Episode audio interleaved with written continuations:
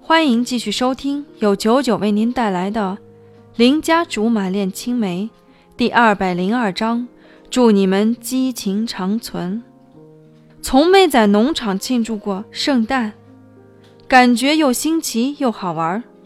老孙祭出圣诞杀气，农场自己养殖的火鸡，关羽带来了好酒。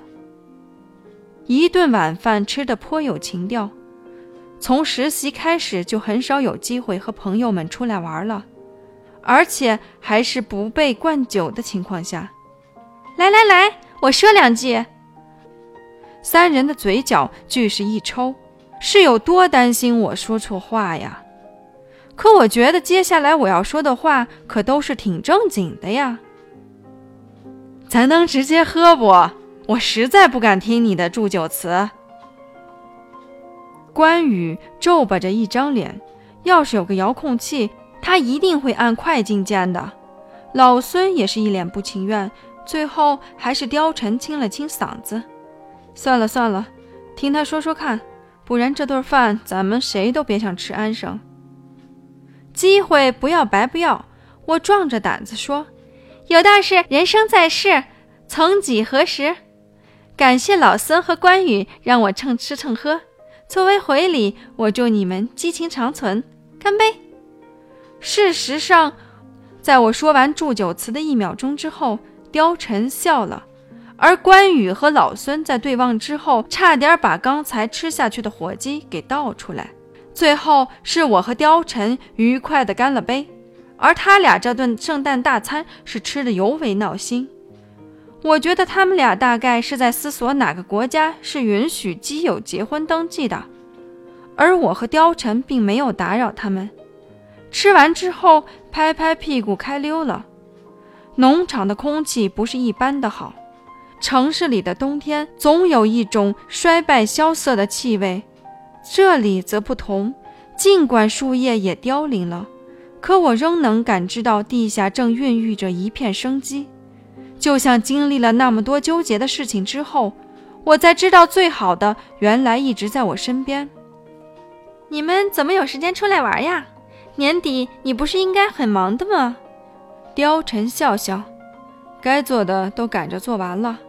再说养了这么一大帮人，要是帮我分担的能力都没有，我养他干嘛？而且目前你才是正经事儿。呦呦呦，说你自己有能力就行了。还非得拉上一帮垫底的，真没节操。他忽然说：“要是我说，特地赶完工作是为了带你出来玩，你又怎么看？”嗯，瞧他那副嘴脸，真是不信都不行了。我摇摇头，那就歪着脖子看呗。你要是不喜欢的话，我现在就回办公室好了。他装的事儿事儿的。还真转身要走，我赶忙拉住他，使出了我的必杀技——撒娇。哎呦，我就是随口说一说。你这人最不好的一点就是爱较真儿，跟我玩就是不能较真儿，知道不？他嘴角抽得厉害，显然是认识二十几个年头，头一次见我撒娇，一时之间消化不了。